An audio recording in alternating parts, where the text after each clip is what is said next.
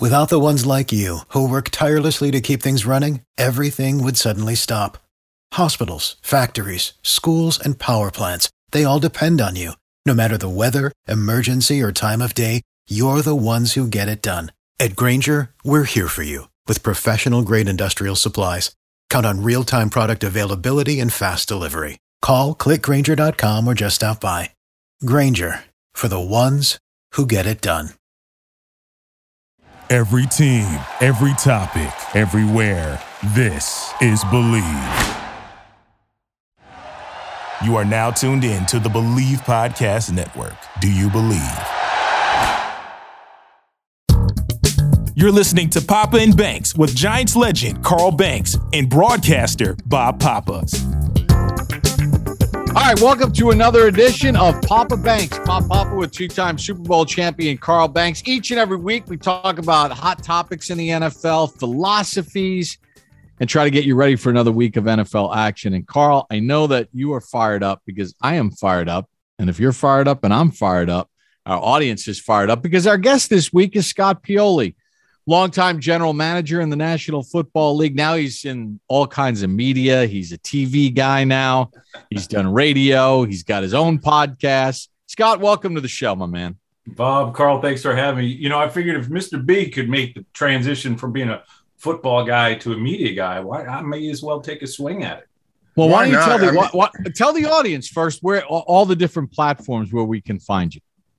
Wow. So there's um, my primary job is with NFL Network. Um, you can catch me on Tuesday mornings on Good Morning Football and wherever they tell me I'm going to be.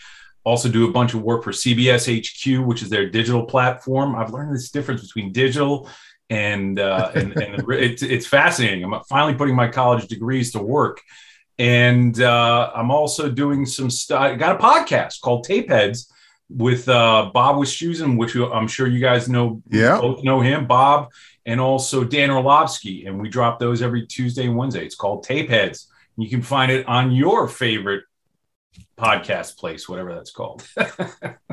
wow, you're you're you're quite the uh, the busy expert in this business. Scott. He went from giving no information a, a, a to giving expert, a lot. Right, you become an expert after you get fired. That's what happens. I, I learned that you never become an expert until you're fired, and then you know you go out and people don't hold you as accountable. yeah, hindsight is twenty twenty, right? right, exactly. Scott, I, I'm I'm so so excited to have you on because uh, you are someone whose opinion I value so much that I, at the end of my career, I had to have that hard conversation with somebody, and it was you. Yeah. And I remember that. And um, it was, you know, I, hey, Scott, I trust your opinion.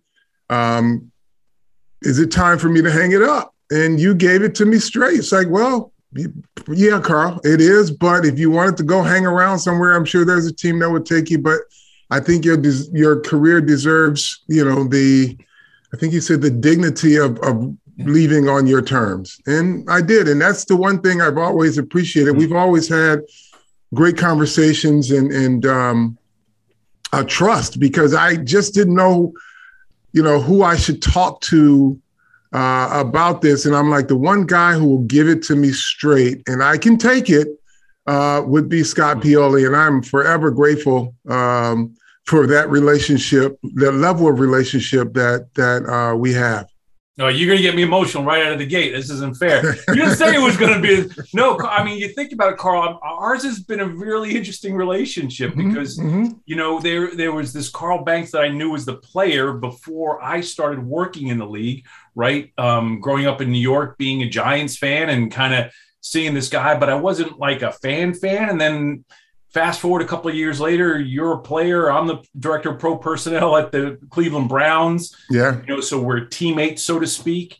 And then, um, you know, it was that, that was 96, right? We had that conversation. Yep. Um, when we moved from Cleveland to Baltimore, we had that conversation and it was, it was, again, uh, without me getting too emotional, Carl, some of the freedom that you gave me with that conversation, because mm. I think it was the first time that someone had asked me and wanted the what my truth was at the time. And I didn't know if I was right or wrong. You just asked me what my truth was in that moment. Mm-hmm. And then just a couple of years later, I mean, it, it was literally a year later we're working together at the New York Jets, right? And, yeah, and yeah. I'm the director of pro personnel, and you come, and we have it. We're sharing an office, and this has been, um, you know, I know this isn't what this uh, this is going to be about today, but it, it, I, I appreciate you saying that, Carl, because um, my respect for you as uh, the football stuff is really, but as a man and a person and a friend has always been um, at the top, man. I appreciate you. I appreciate you saying that. Carl, you were right. I- I in, you were you. you, Carl. You you were right in the age sweet spot for Al Davis to come swooping in and, and pay you some over the top money for a guy who was washed up but was a big name. Well, no, actually, it wasn't would washed been. up. No, no, no, no. He wasn't. He wasn't washed up. Carl had a standard, and this this is what I what I remember the relation the, the conversation being about. Carl has a standard and had a standard as a player. He had it afterwards in the job that he did at the Jets and with G three and everything he's done, and he wasn't washed up.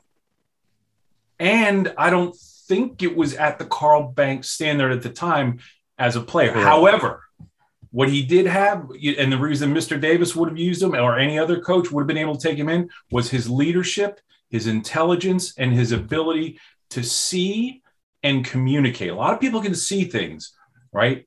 And not everyone can communicate it to the right people and maintain the relationships and the integrity of the relationships where maybe Carl, I, and that was one of the things I learned so much from Carl. I again, I'm getting fired up already. I, I learned so much from Carl in my time as a young NFL guy at the Cleveland Browns because Carl was in this role as one of Bill's former players, uh, Belichick's former players.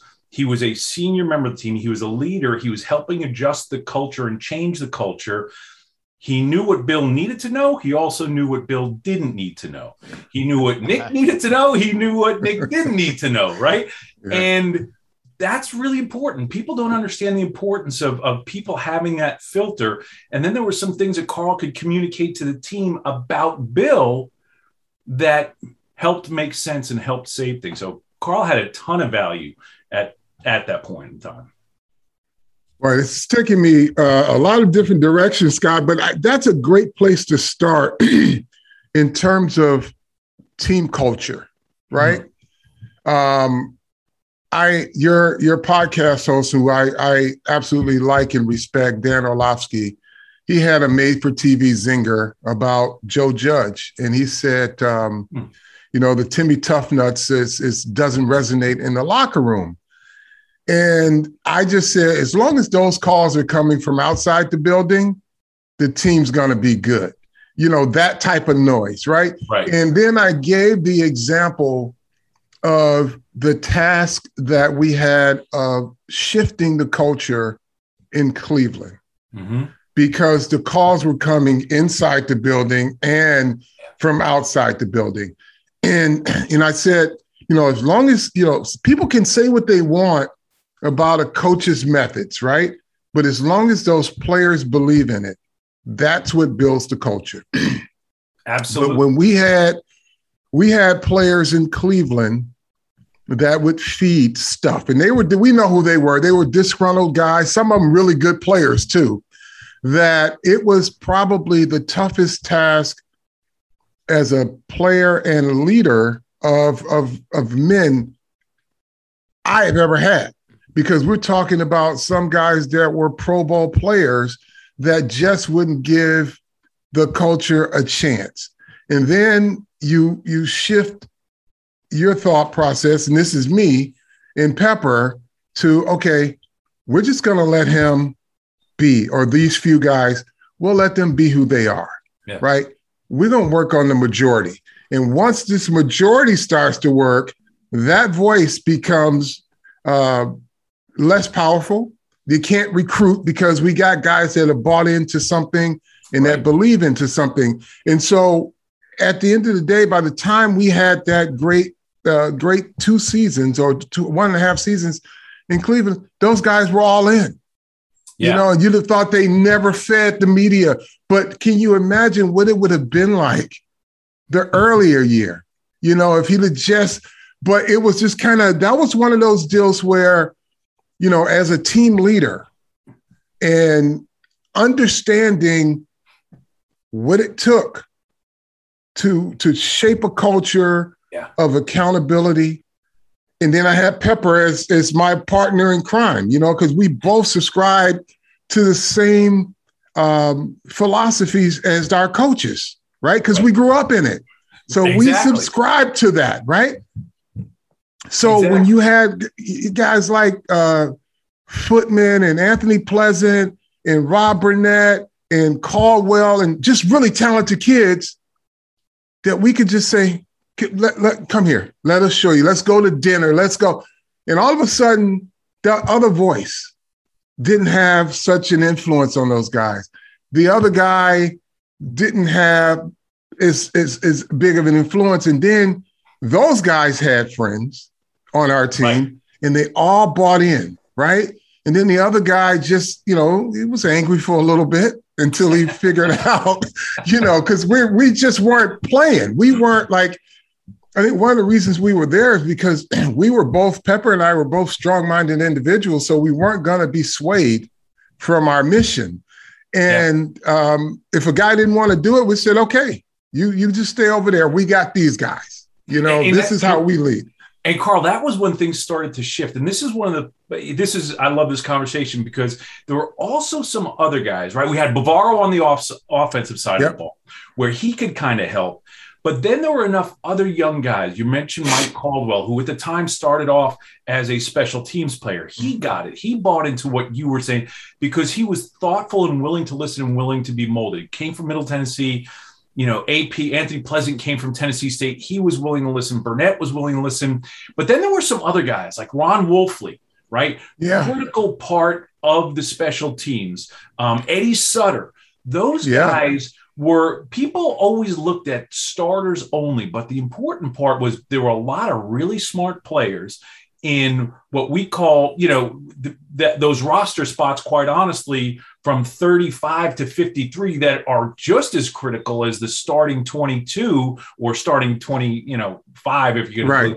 the uh, holder, snapper, kicker, you know, um, those people are so critical because at some time, some point, those guys also are going to be playing on offense or defense. Right. And then it just makes those means. Remember how, I mean, guys like Wolfley, I mean, he was an important part of listening to you and to Pepper and, and Hay and Bavaro and, and, and those guys also made an important part. The way you guys influenced someone like Bob Dahl, who was a critical part. Yeah. Steve Everitt Yeah. when he showed up.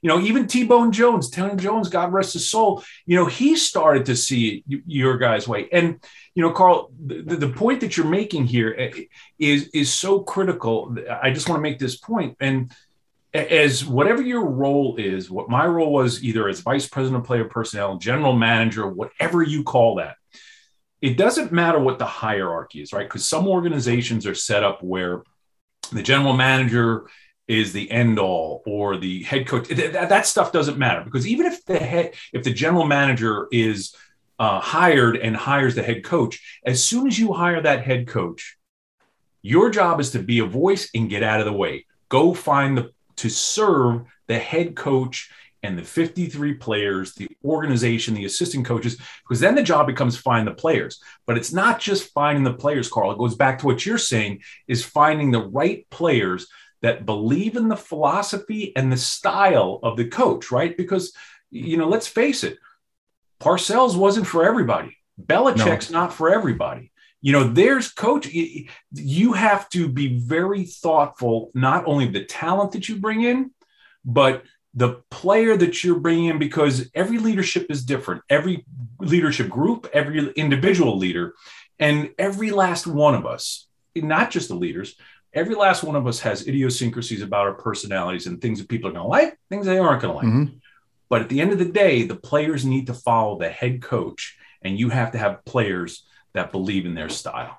Wow, we got we came in hot here, didn't we? Yeah, man, we're, we're not cooling off because Sorry about that, Bob. No, Yeah. this is this is this is what Papa Banks is all about. We're taking people behind the curtain.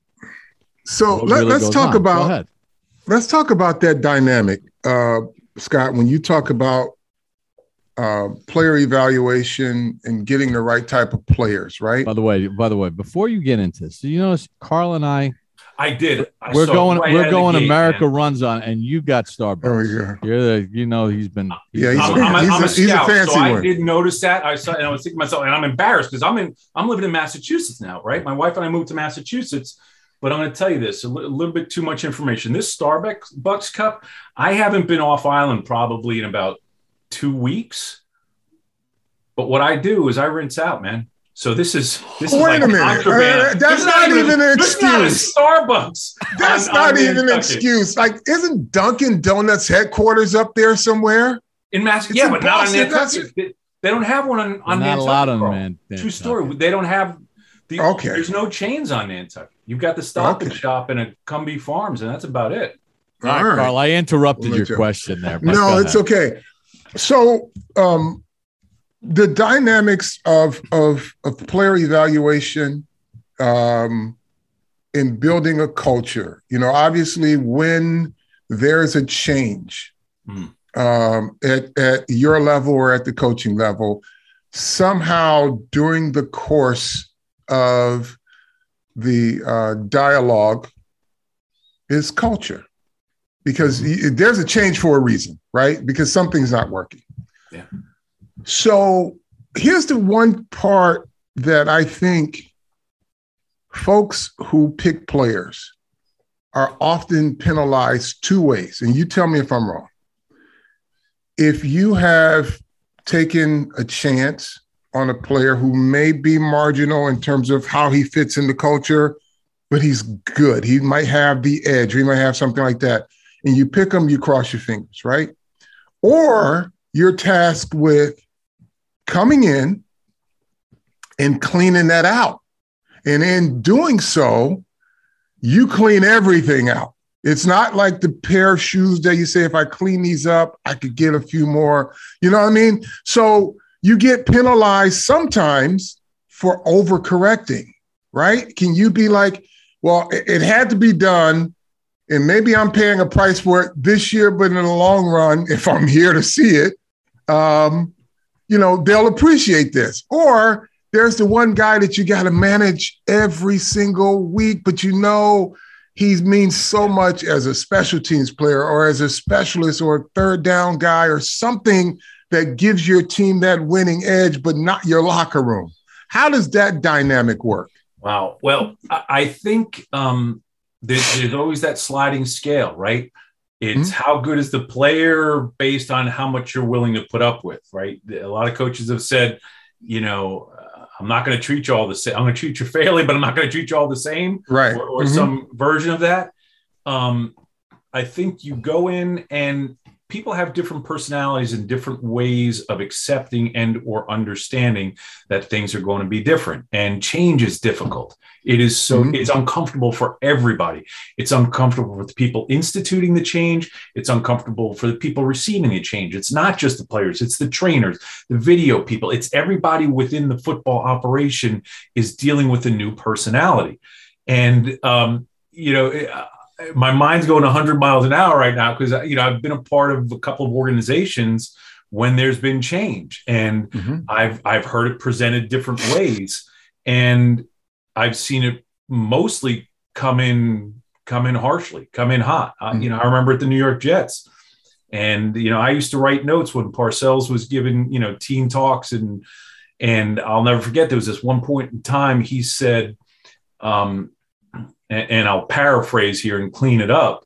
But uh, and Carl, I know you were in that meeting too. Mhm. Um, and he said, "Some of you folks here right now um, are going to be here, but a bunch of you ain't.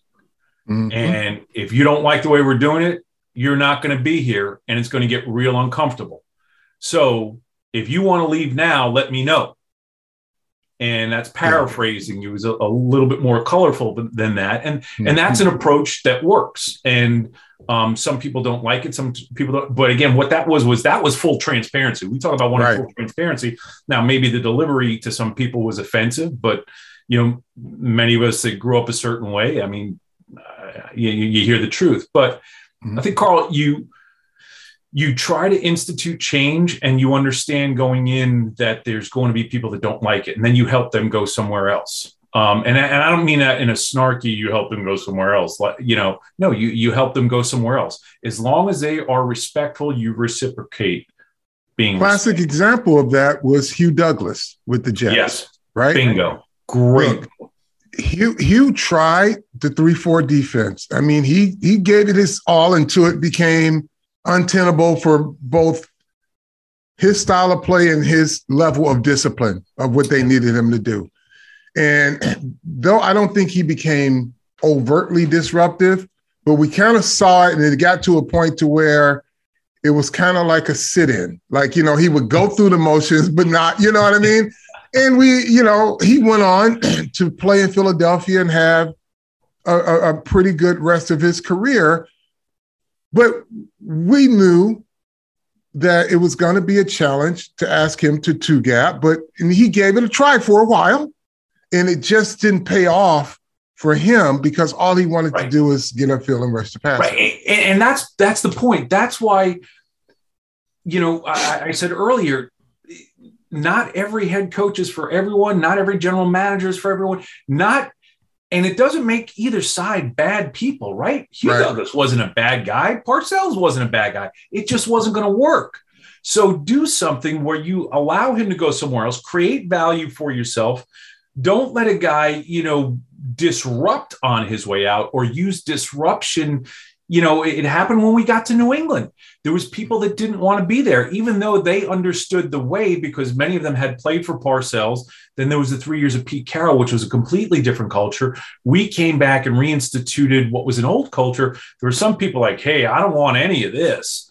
And the point was, listen, that's fine. Let's give it a chance. But if it doesn't work, don't be disrespectful, please. Don't be disruptive, please. And we will help you find an exit strategy. Hugh mm-hmm. Douglas is a great example. We had a couple of more situations like that. You know, I, I had a couple in Kansas City, had a couple in in uh, in New England. Uh, so it's it's just because the culture isn't right for someone doesn't make either one of the sides bad. There right. doesn't have to be an enemy in there. It kind of gets back no. to what you guys talked about earlier, though, too, right? Uh, being truthful. Yeah. In however way you're, whatever whatever way is authentic to you, but to be truthful. Because the one thing is, if you if you're not truthful with that stuff, doesn't it create even a bigger mess? Absolutely, absolutely. Because then what happens is just it's it's like the game of telephone. No matter what the story is and the truthful story is, the next iteration is going to be different, good or bad, right? Sometimes, I mean, there's times, you know, I've heard people who tell good stories, but the end of that story makes someone from making a good play to being the greatest player of all time, or mm-hmm. you know, mm-hmm. um, and, and it goes on the flip side too.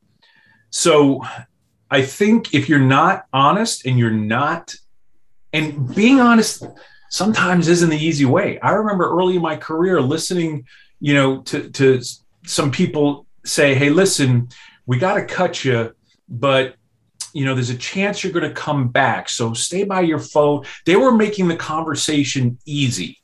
Right. Mm-hmm. Um, and I know a lot of people that in this league that do that. They leave that hope out there when in reality they don't really believe it and they know it mm. rather than telling someone the truth. Now, telling someone what you believe your truth is, there's two things. You could be right, you could be wrong. And there's been plenty of times where I've told someone, you know, Carl, opened this conversation where I've told someone what I believed my truth was, and I was wrong. And those players played.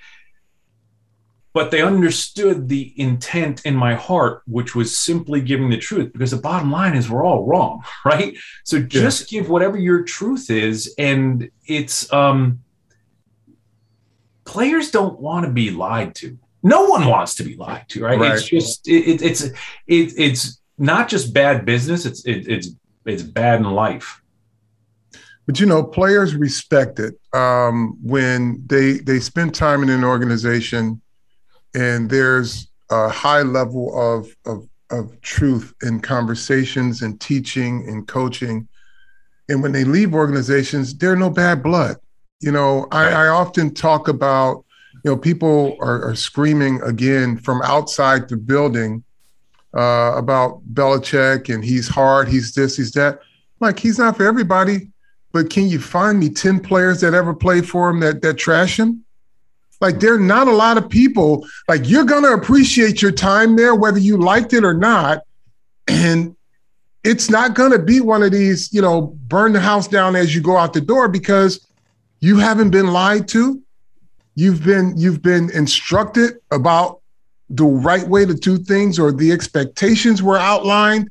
And so when it ends, it ends, but you don't find a lot of players that trash the program as much as people outside the building would love to just hear somebody wax poetically about, you know, what it's like inside. I just I just saw something from Aqib Talib. Um, they were asking him, and they were just getting ready for something juicy, and he's like, "Yo, Bill's about ball. Like Bill don't have those rules. You can come in with a onesie on as long as you're about ball." He said, "We had practices where he just taught us, just talked about responsibilities." And they were just so deflated because they just thought because of the, the type of person Aqib Talib is that he would have some juicy stuff, you know, and he would, he's like, dude, Bill ain't got them kind of rules. He's like, as long as you're about ball, he tells you what you're supposed to do. Hey, hey Carl, you know, it's and to Bob, you'll you'll love this too. So that was one of the early lessons I learned. Because um, when I went to the Browns, I, w- I was still a kid, crying out loud. I was 26 years old, I think, and um, you know, I had known Bill for years before um, when I met him back when I was in college and knew him, but then I had never worked with him. And when I was at Syracuse, he would talk to, as a graduate assistant coach, he would talk to me as he's, because back then the Giant, he was a defensive coordinator of the Giants. They would do a lot of their own scouting. The coaches did a lot of the scouting for the Giants because you know, this is still the 80s. And he would start, he wanted to know about the Syracuse guys and the Penn State guys. And that was part of my job as a GA. I did the advanced scouting along with being the offensive line GA. So I knew a lot of the other players. And I remember talking to him about one particular player at Syracuse and starting to describe some things. And I said something about him being undisciplined, or it wasn't undisciplined, but um, and and Bill said to me, I'll never forget. He says to me, he says, "Listen, I don't care about how long his hair is, how many earrings, or how many tattoos. Does he show up on time, pay attention, and work hard? And it was this new, right? Because I was a young guy. And to me, right. growing up in the culture that I grew up in, right? I mean, get a look at me. And growing up in that culture, if you had long hair, you know, you we comp- we we we put these stereotypes on people that look a certain way or have certain things that maybe aren't even in their control the house they live in or the, the, the place that they live in. And it was one of those moments where it really helped me from an evaluation standpoint. And by the time we got to the giants you know i mean to the uh, to the browns carl remember there was there was a sign all around the building that said three things. Be on time pay attention work hard. Yep. That's it. That's all you had to do. And to be a part of the program which was bill's program which was Parcells' program, which was Coughlin's program, which was, you know, Romeo, anyone who came from that background, and it goes to other people. What you know, it, this this large family that it wasn't just the Giants family. Um, be on time, pay attention, work hard. Those things are pretty simple. Being disciplined, like you said, Aqib Talib, it didn't matter what he say if he showed up in a onesie. It doesn't matter. It doesn't matter what you look like can you be on time? Can you pay attention? Can you work hard? If you can do those three things, it doesn't matter what the job is, but particularly in football, it tells you everything you need to know because if you're on time, you're you're on time. You're punctual. You're showing respect to yourself, to all of your teammates, to everyone in the organization that you can be depended on to be where you're supposed to be when you're supposed to be on be. Pay attention well, if you pay attention, you're going to know what to do. If you can do your job and know what to do, like I said, those three simple things manifest themselves into everything.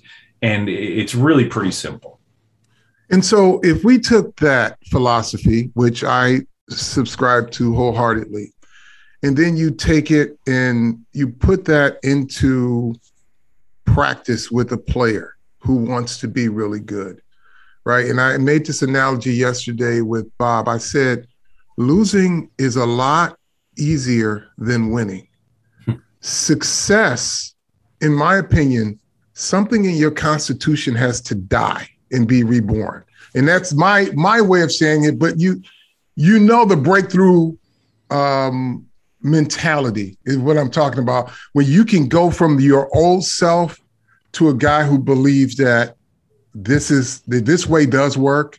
Oh yeah. And I had to kill that other guy, you know, inside of me to break through into this mentality. And I love what I'm doing, and I'm going to keep doing it now. You know, it's like the hard stuff, those hard practices. But those three tenets show up, pay attention, work hard. Now, I mean, show up, pay attention, work hard. Working hard means you got to take the teaching, right? Right. right. And if you take the teaching and you have never had that teaching before, right? But you still want to work hard, but you never had that teaching, something's going to die.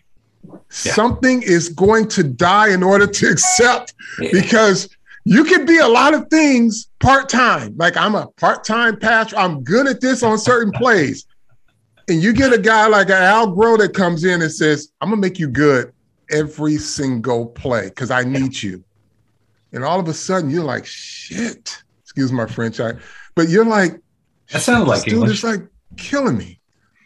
And yeah. you're saying, dude, what's wrong with this dude? Right. But then you go back and you say, on time, pay attention, work hard. This is what hard work looks like to these guys, right? right. And I always say Al Groh is the best teacher of oh. linebackers oh. I've ever been around, hey. ever. This game has ever seen. Because if there is something that can make you better, he will give you every minute of his time to make you better. And that's, I mean, he stays on it. Can, can I say this though?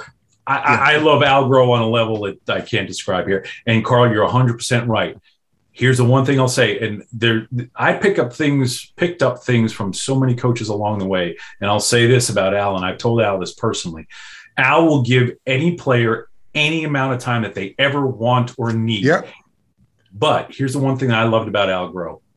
When we were at the Jets, Al would leave two to three nights a week from the office in Hempstead to his house at Garden City, two to three nights a week, to go home for an hour to be at dinner with his family mm. and come back to work.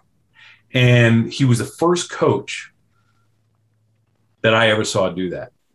And that man loves his family, his wife, and his children. Absolutely. It was one of those things that I learned in football. To me, I was like, wait, you know, if I was, I remember thinking because I was always around all these people who just ignored their families, and mm-hmm. it's part of the culture and an exceedingly yeah. unhealthy part of the culture. But one of the reasons I will, you know, I love and respect Al as a coach eh, as much as any coach, but that little extra on Al, I have to throw that in there because it's something that I always so much yeah. respect about Al, and I see his relationship with his family, and it's something that's really very different than than some other people I've worked with. Yeah. You know, the um the other part, Carl, that you were talking about was the um the the, the player kind of letting down and being willing to work.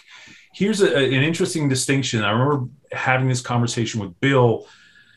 I want to say it was near the end of the Browns' time, or maybe it was when we were at the Jets together. And we, I always heard scouts throw around the words um, work ethic, you know, this player has great work ethic or this player has great work habits. They always use those two words interchange. You know, they, they, they, they, it was the same to them. It had the same meaning. But when I got around the teachers at the Cleveland Browns and saw Nick Saban teach and John Mitchell teach and and and Al, who was with us for a short time, mm-hmm. and Kirk Ferentz, the offensive line coach, and Pat Hill, here's what I noticed. I noticed this about Bill too, and Scotty O'Brien, one of the best special teams mm-hmm. coaches I've ever been around there's a lot of people that come into the league and because they're football types, they have a really strong work ethic and they're willing to grind it and go 100 miles an hour, but their work habits sucked because mm. they had never been taught and they had never been, they just hadn't been taught good work habits. And I started using this distinction in the language and telling, you know, I remember telling Bill and having a long conversation with Bill, you know, we, because we had to, as Bill and I were talking about potentially working together some point in time, we talked about okay, what did I notice in Cleveland in the guys that it worked with him and the guys that didn't work with him. And guys who had a strong work ethic had a chance. If they didn't have the intelligence, and I don't mean high, you know, test score or whatever that, you know, or, or IQ or whatever that is, if they were smart enough, meaning they were willing to know what they knew, knew and didn't know, and then learn and had good work ethic, Bill and the staff would teach them work habits, which goes to one of the biggest things in pro football that we don't have enough time for that is ramped up, which is player development. And player development is such a key part of yeah. the whole thing. You know, you can't create instant players. Personnel mm-hmm. guys, we're going to get it wrong too often. We're going to have, you know, we're the guys sometimes want to say, oh, let's get this guy in. He's got skills, he's got tool. he's got the makeup, yeah. he's got the stuff. If you guys can just develop them, well, we got to give the coaches the chance and the coaches have to be willing to, and the coaches have to be good enough teachers. Mm. And this whole idea of work ethic and then giving the people with a strong work ethic teaching them good work habits and work habits are simply the way that they learn the way that they the way that they yeah. do their business does it does that make sense oh 100% i am listen it's like I'm talking. You're talking to a mirror right now because I, I say the same thing. Bob and I you have these same hair, conversations. but it's it's it's we're I I again, we were raised in the same system, so we subscribe to the same theories. But um, there are principles that are necessary for success in this league, and you know, work habits uh, the way you're taught, the way you learn, your willingness to be, and your willingness to teach, right? Um, are you a coach that is happy that there are no practices, you know, the, the, the, the practice has been legislated out of football? Or are you a coach that's pissed and you got to add more coaches just so you can do more teaching? You know what I mean? These are things that you have to work a system now so that you can develop players. But I want to now.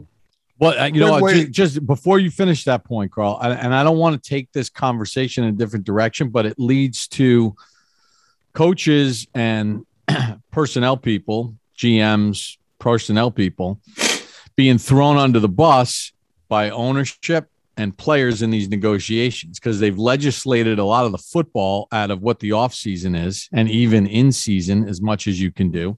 And to me, the abolition of NFL Europe uh, is something that this gave guys an opportunity to develop football skills in the offseason or in that time.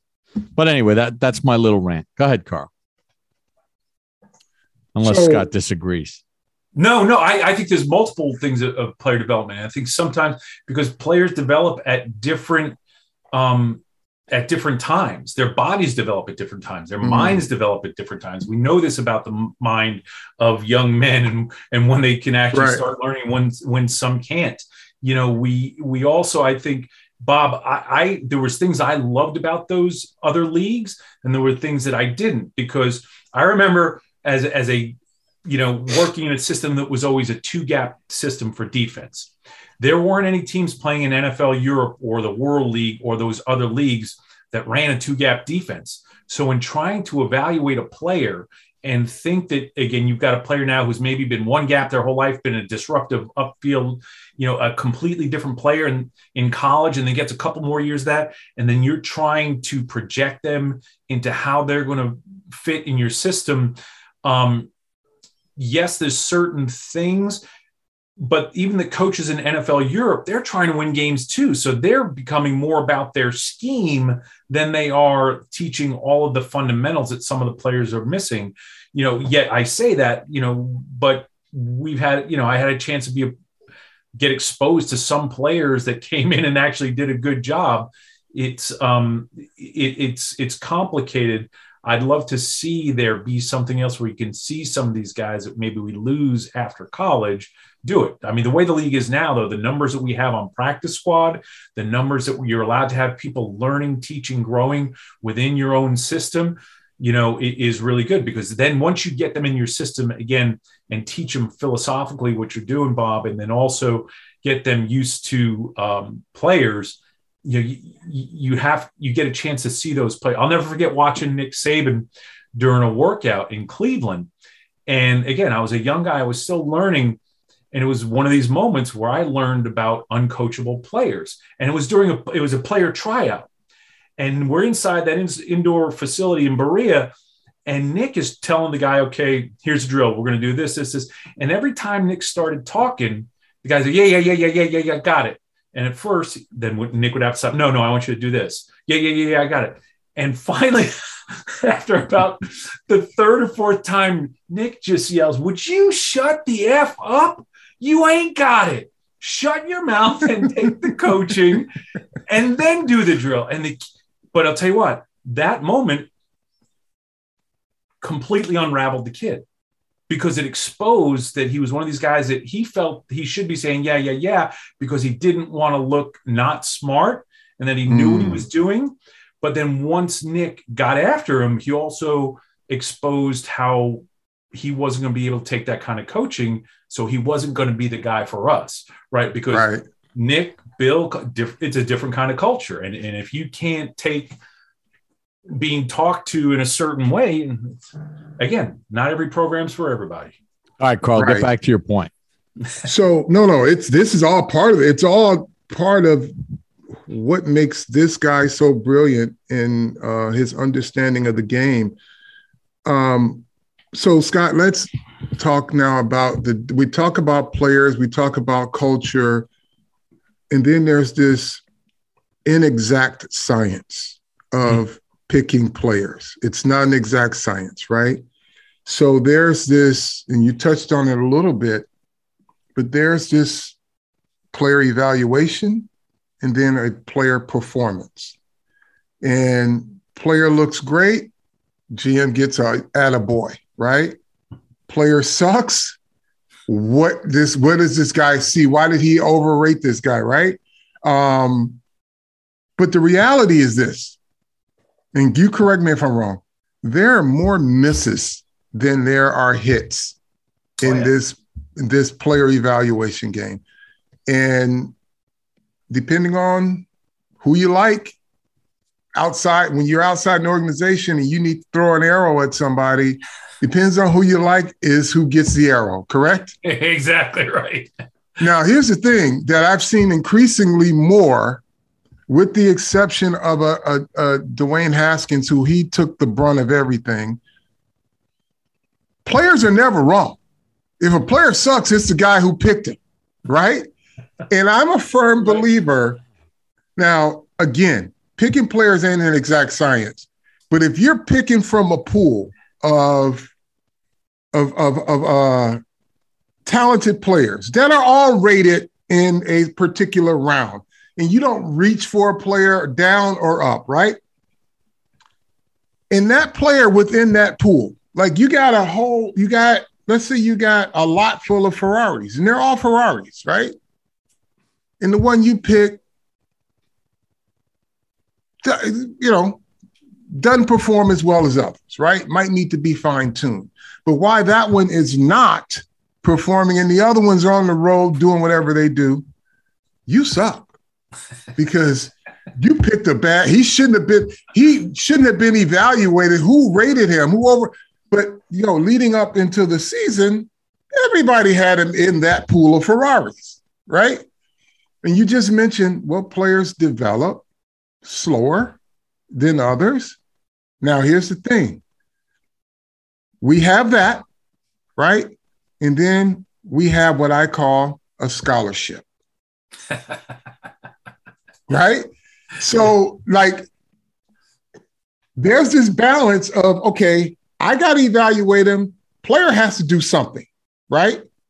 And I want you to talk about that. And then I want to circle back to this whole scholarship thing where you don't want to be embarrassed, so you keep him around instead of moving yeah. on and bettering the team. That's bad business. Well, I'll, I'll just start. That's bad business because that's about ego. That's about job security. That is not about the greater good. Every day we ask coaches and players and front office, we keep we tell everybody everything we're going to do that we're going to do is in the best interest of winning. And once you figure out something's not going to work, even if it's going to make you look bad, if you're wrong, you're wrong. We've all been wrong. We're all gonna, you know, Carl. You started this out by saying you're you're you're wrong more often than you're right. That's mm-hmm. part of what what what people. It, it's kind of like baseball, right? You can fail two out of three times at bat, and if you still, if you're one for three your entire career, you will be one of the greatest history, hitters in the history of the game. I still got I think batting average is important, right? Now, I'm a big believer we're going to get it wrong. And it's going to take time development. That's why I'm a big believer in collecting draft picks. The more currency you have, the more picks you have, the more picks you make. If you are humble enough and self aware enough to know that you're going to get it wrong more times than right, you take the beating with being wrong. But if you have more picks, the more picks you have, I mean, again, I wasn't a big math guy. I had to take it twice in 10th grade. Um, not 10th grade twice, but 10th grade math twice. But the more picks you have, the more opportunities you have to be right. And that's pretty simple. What you need to do, though, is have an understanding of yourself and an understanding within your organization and explain to people. Don't surprise people. Make that part of your what your process is, part of understanding what it is. Explain that to your fan base. We're going to get it wrong more often than right, but if we have a lot of picks, you know, we're going to get some really good players and we're going to get it right and really right sometimes. So that that's part of it. And then getting the players, you know, Carl, I, I started writing things down here as as you were talking. And the other thing is this: sometimes when you make a pick, where a player is picked, meaning number one overall, number three overall, number seven overall, sometimes where you pick a player doesn't allow you or the player to manage the expectations of that player. And that's, you know, I always go back to, you know, uh, uh I'll give you a couple of examples. They're older examples, but I think you need to have the the, the history in order to explain this. Um, Tony Mandarich, okay, known to some people as the, the biggest bust in NFL history. I disagree. He was picked number one overall. There was such a big thing made of him, and and rightfully so. He probably fed into some of it, and his agents did, and all that. Mm-hmm. That he was going to be the greatest offensive lineman ever. You know, the greatest since John Hannah. And he struggled. And we know the reasons he struggled, that he, he came out publicly. But people don't realize that after he went away, he came back and he played for the Indianapolis Colts for a number of years and was a solid NFL starter yeah. for a number of years.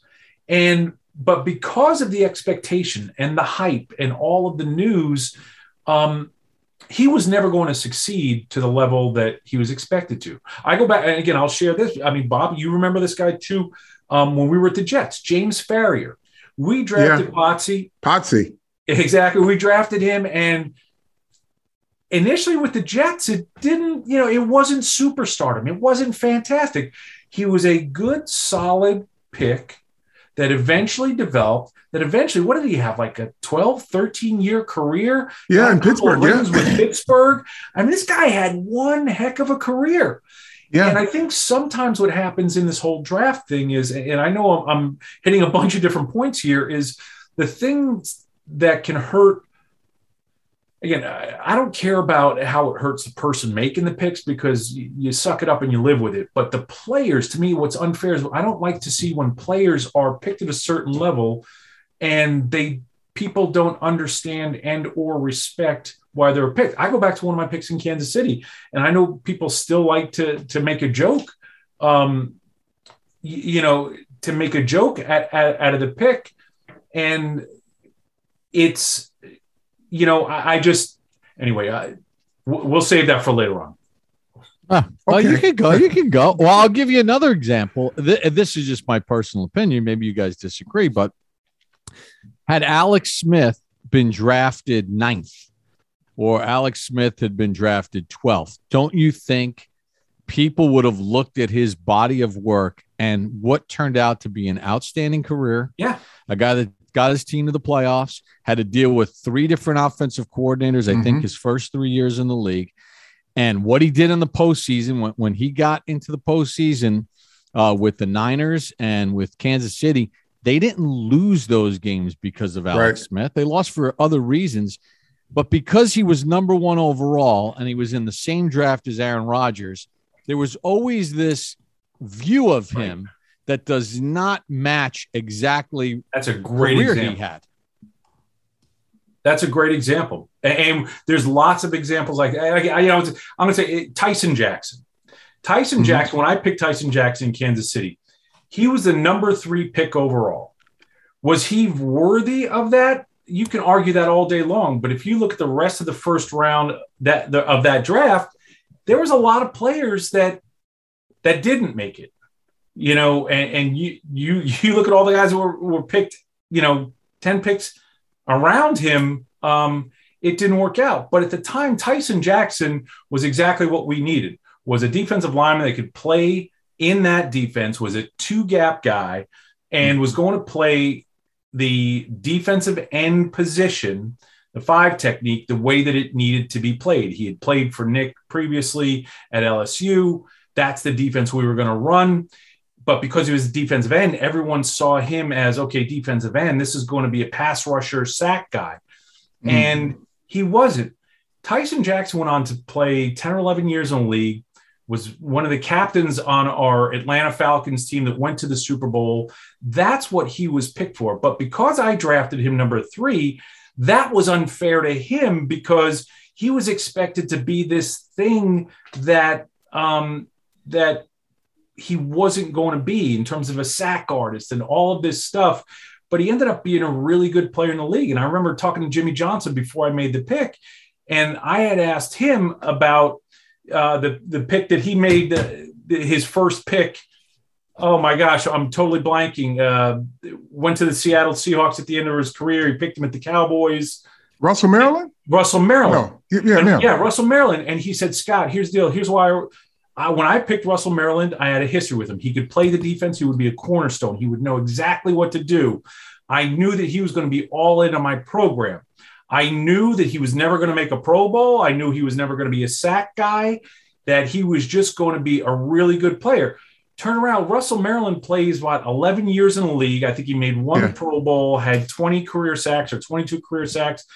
And Jimmy, I remember Jimmy's uh, coach Johnson saying to me, he said, Scott, worry about building your team. He said, not everyone is going to match what he drafted Russell Maryland number one overall. Yeah. And he wasn't, he had a big name. He was a really good player on Mhm. a really good team. So he became a higher profile name, but it's not like he was, you know, uh, you know, a, a, a sack artist or a big stat guy, but he helped Jimmy institute his program. I don't know if that makes any sense, but no, it does because it's managed Like Carl's wheelhouse. in in the in the world of pro football focus is where the Hmm. personnel people take the hits now because they'll place a value on if a guy is picked number two overall, he should be X, Y, and Z.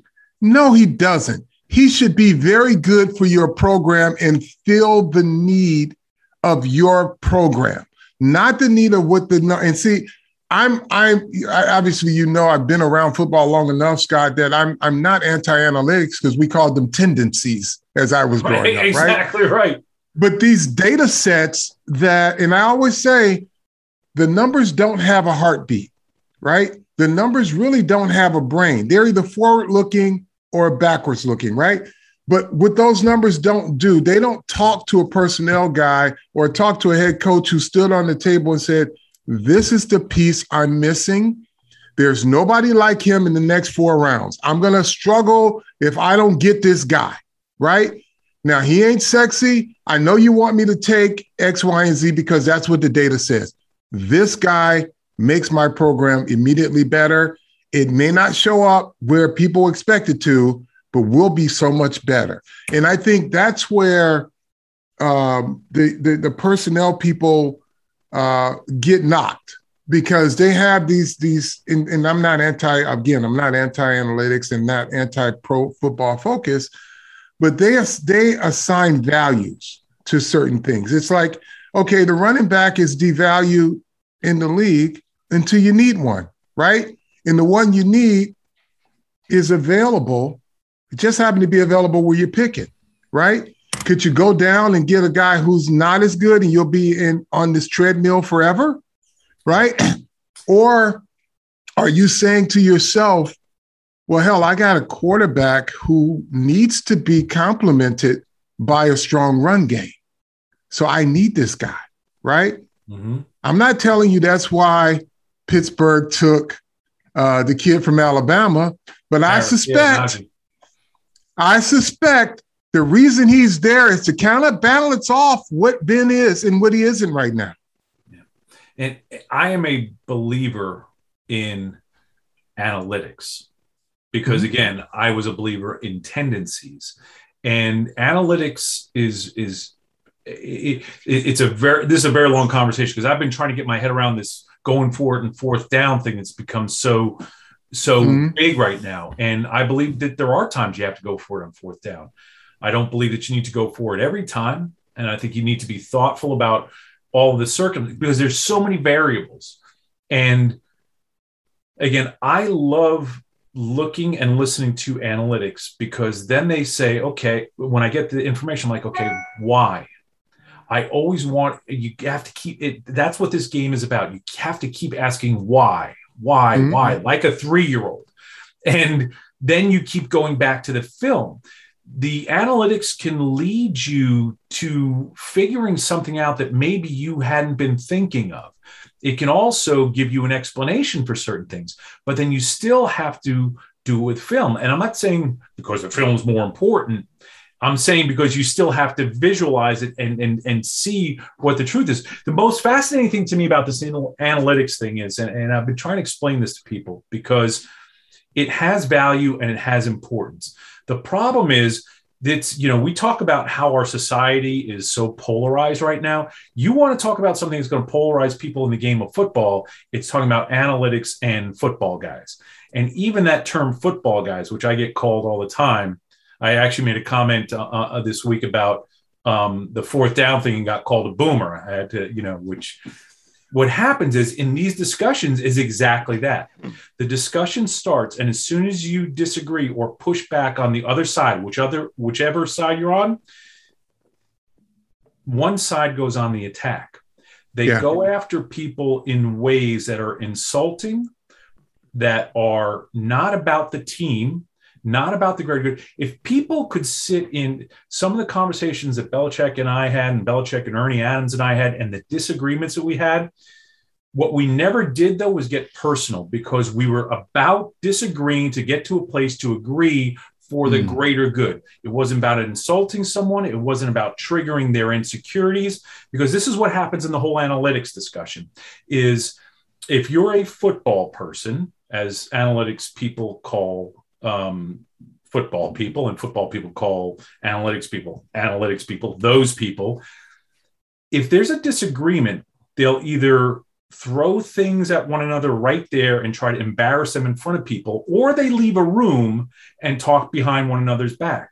To me, that's a bigger cultural problem that has created this divide in or this polarization between analytics and football. Because I think that if you're smart, you're calm, you're thoughtful, you're a good leader, and you're a good, you're just a good teammate, you learn how to have those discussions to lead to a productive place. Go ahead, and I, and I, and I and I think what the analytic analytics people need to do, in my opinion, is open up a history book. Because when they butt heads with the football guys, do they not realize that Paul Brown the great Paul Brown with the Cleveland Browns, was all about offensive analytics and how he attacked defenses. Tom Landry, who had a science background, was one of the the first coaches as far as studying defensive tape and used analytics, as you guys, Carl mentioned, tendencies to create the umbrella defense to slow down Jim Brown. Well, that was happening in the 40s and the 50s. It just had a different name. It had a different name. It had a different, but like Carl always says, okay, we can have the analytics, but what's the wind doing right now? Is my left tackle, who's my best player, hurt? Is my exactly. short yardage back? Did he just tweak his ankle? And now we got the backup guy in there. And is it more favorable because where our defense is playing to not go for it on fourth and three at the plus 30, uh, 39? Because we can punt it with the wind working our advantage, get it outside, out of bounds inside the 10, play defense and get another crack at it as opposed to giving them the ball right here.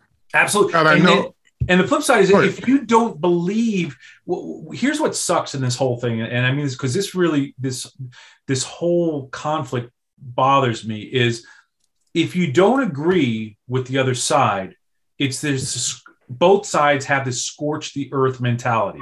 Yeah. And yeah. they try to bully or shame the other inside. You know, the foot football side will say, Oh, you've never worn a jock, or you, have never played the game, you don't know. They immediately go to the place to pick on the person who's trying to be thoughtful and trigger what maybe their insecurity is. And on the other side, the person on the analytics side immediately goes, goes to the owner and says, this person's not smart enough. They just don't get it. They become intellectually condescending and again, what football is about is how people from all these different backgrounds come together and are more understanding towards and and Carl, you were on championship teams. I've been a part of championship teams.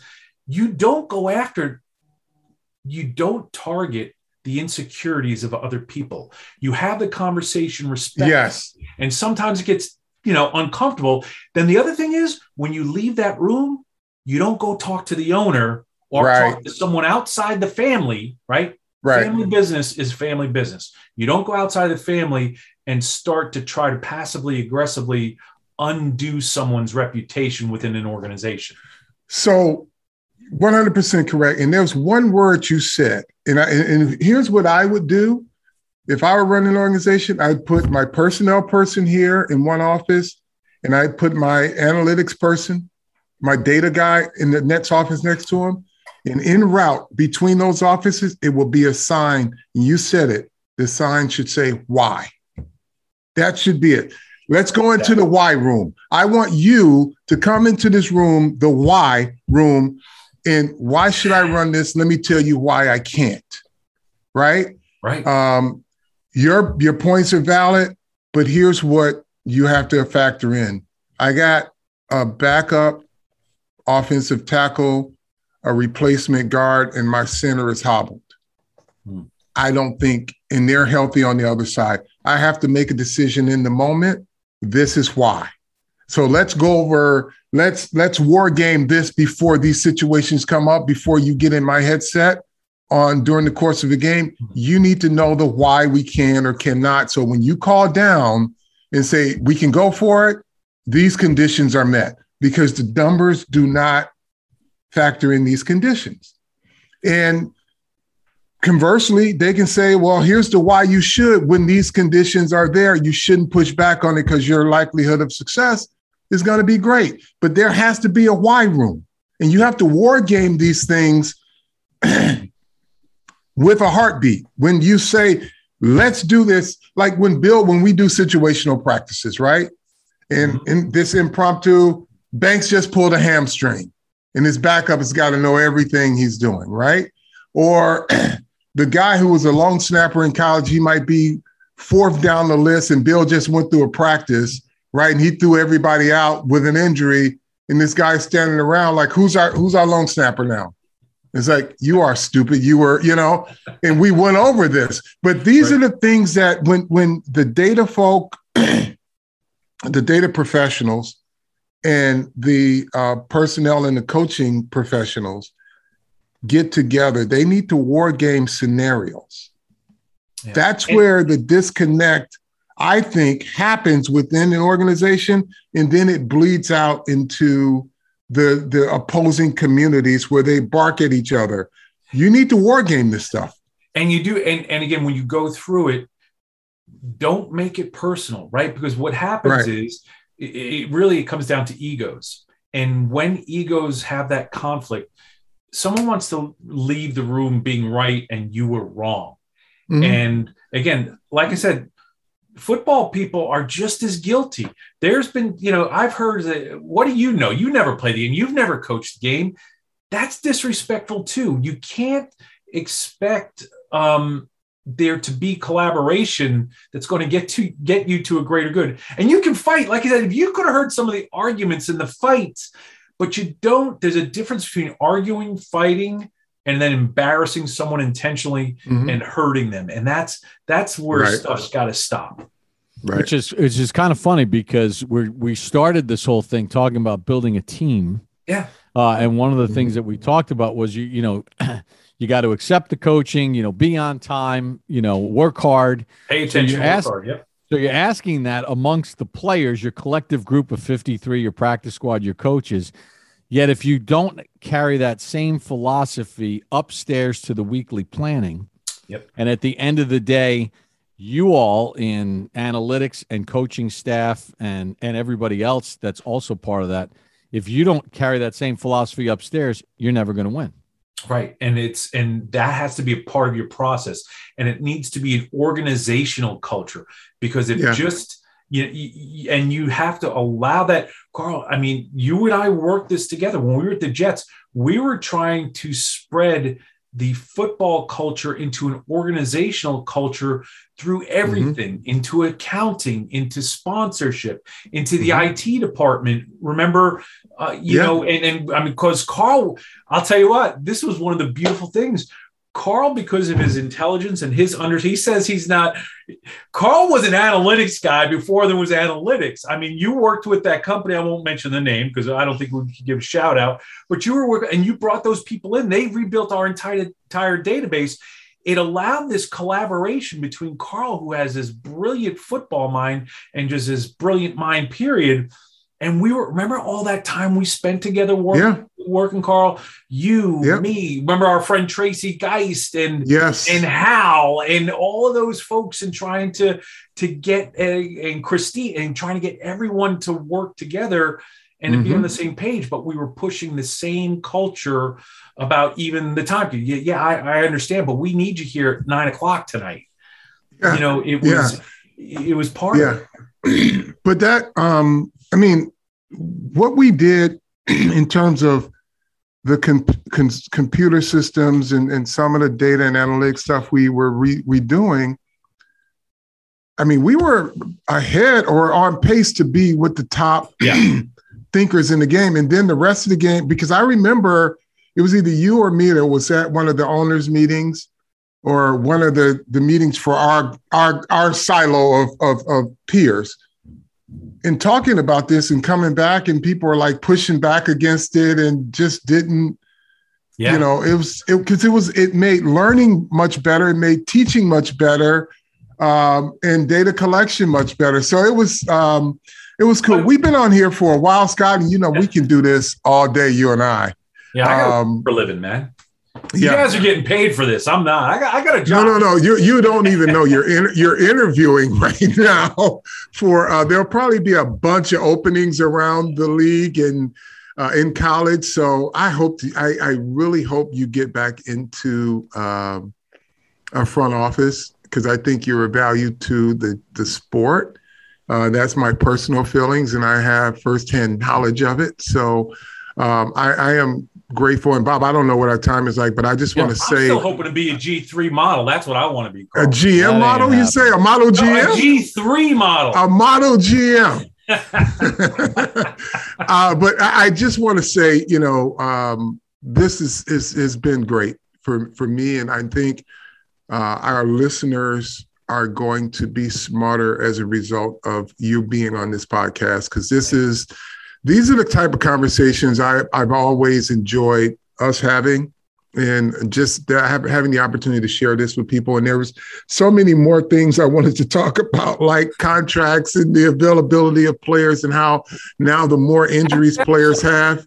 I'll come back. Well, you would just yeah, you have to come back. We, all, we we also have to tee Scott up in another area of his wheelhouse, which is diversity uh, yes. and and all the things that you've championed and all the work that you've done as far as that's concerned. So now you have to come on. And we didn't even talk about any of the games this weekend. I know. Yeah, but I'm this is like this, this is this behind is, the curtains. This is when Scott Pioli chews on his pencil and he comes in and says, "Banksy, I, I, I'm thinking about X, Y, and Z, and get JoJo Wooden in here, and, and JoJo, how and Brian man, Gaine. JoJo? Gaine, I need our you to go. Yeah, him I- and I- Brian both. I have one You don't- last question for Scott. Can I can I fire it up? Yes. It depends. I reserve the right to not answer. How many times did you wash out that Starbucks cup? Like what usage are you on with that? Because unless it unless it's made out of plastic, at My- some point the cardboard has to wear out. It does, but here's the thing. I'm, I'm I'm gonna pull something. My my wife and daughter think I'm crazy, but here's the thing. So you, if you look at it, it starts on the seam. It starts to get that little bit. When it He's starts biting to run it. down the seam enough, that's when you got to abandon because that means it's going to leak at some point in time. Hey, I'm You here know to he save the world, Bob. All right. He's a nibbler. He'll take that pencil and he'll grind the pencil. You have to see it. Now he's he's got the retractable pencil now, but back then he'd have this pencil and he'd be chewing on it. And Well, he'd here's get, the other thing uh, I still have. I got for you. I'm, I'm just picking it up now. I've got the blue pen, the red There you pen, the yellow, green, and red highlighter. Everything I do, I still colors, man. if, if you if Bob knows this, I have the the um the little uh, pin the pin pocket. I got every single one of those colors too as a result of you. Every color means something different. yeah. Right. Exactly. Well, Carl, you know, you see my charts. Every Yeah. color Yeah. has an identity. You know, Banksy's Yeah. a state university guy, but I'm a directional state university guy. So I, I have to go with extra colors. I need a little help when I'm. Hey, I, I want to Oh, remind. I remind all of our fans that are listening or watching. Uh, Bet Online is your number one spot for pro and college football action. Uh, head to the website, use the mobile device, sign up today. You receive 50% welcome bonus on your first deposit. Don't forget, use the promo code BLEAV, B L E A V, to receive your bonus. Bet Online, the fastest and easiest way to bet on all of your favorite sports. Bet Online, where the game starts. Scott, we got to have you on because we got to get into the Yeah. diversity thing. Yeah. And we have Because to get we into talk, and we'll talk about JoJo Wooden, who was the first, my first Yeah. opportunity to hire someone, and he was, and now he's crushing it with the Chargers. Yes, he is. And um, you know, you got players and how you place value on players when no one's healthy anymore. No. You know what I mean? Uh, and there's Well, contracts, back, all man. of this I'll stuff, on man. back. We got to have you back. We're gonna This have you is back. this is great. All right, All right. Well, Guys, what, thank how, you so much. I appreciate it. No, thank you, sir. how, how do we you. always end it, Carl? tell a friend to tell a friend. And this Tell is a one you need to tell a friend about because if Yes. you're interested in and you want to be a, a Twitter GM, this guy can make you smarter you, than you actually think you are. Tell a friend to tell a friend. It's the pop. I'm on Twitter, Show too. How about Scott that, Mr. Pioli. B? Oh, give your handle. Um, That's That's Scott Pioli 51. yeah, that's got Uh, there you go. What is what is the 51 for? Like you you put your number on there? Heck yeah, that was yeah, yeah. Oh, okay. High school, co- they Washingtonville Wizards number fifty-one, Central Connecticut Blue Devils fifty-one. It's a, it's Then a you gotta- lifetime thing, man. See, these- You got to the put a profile pic of you in that jersey. My dad used to say that was probably my IQ too. Well, perfect way to end it. Tell a friend to tell a friend. The Papa Bank Show on all of your favorite podcast platforms and on YouTube. We'll catch you next week.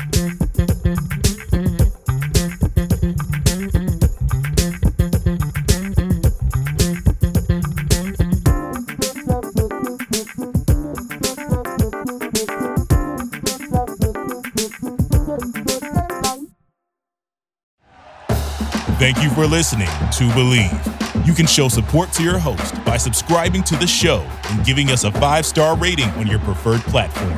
Check us out at Bleav.com and search for B L E A V on YouTube.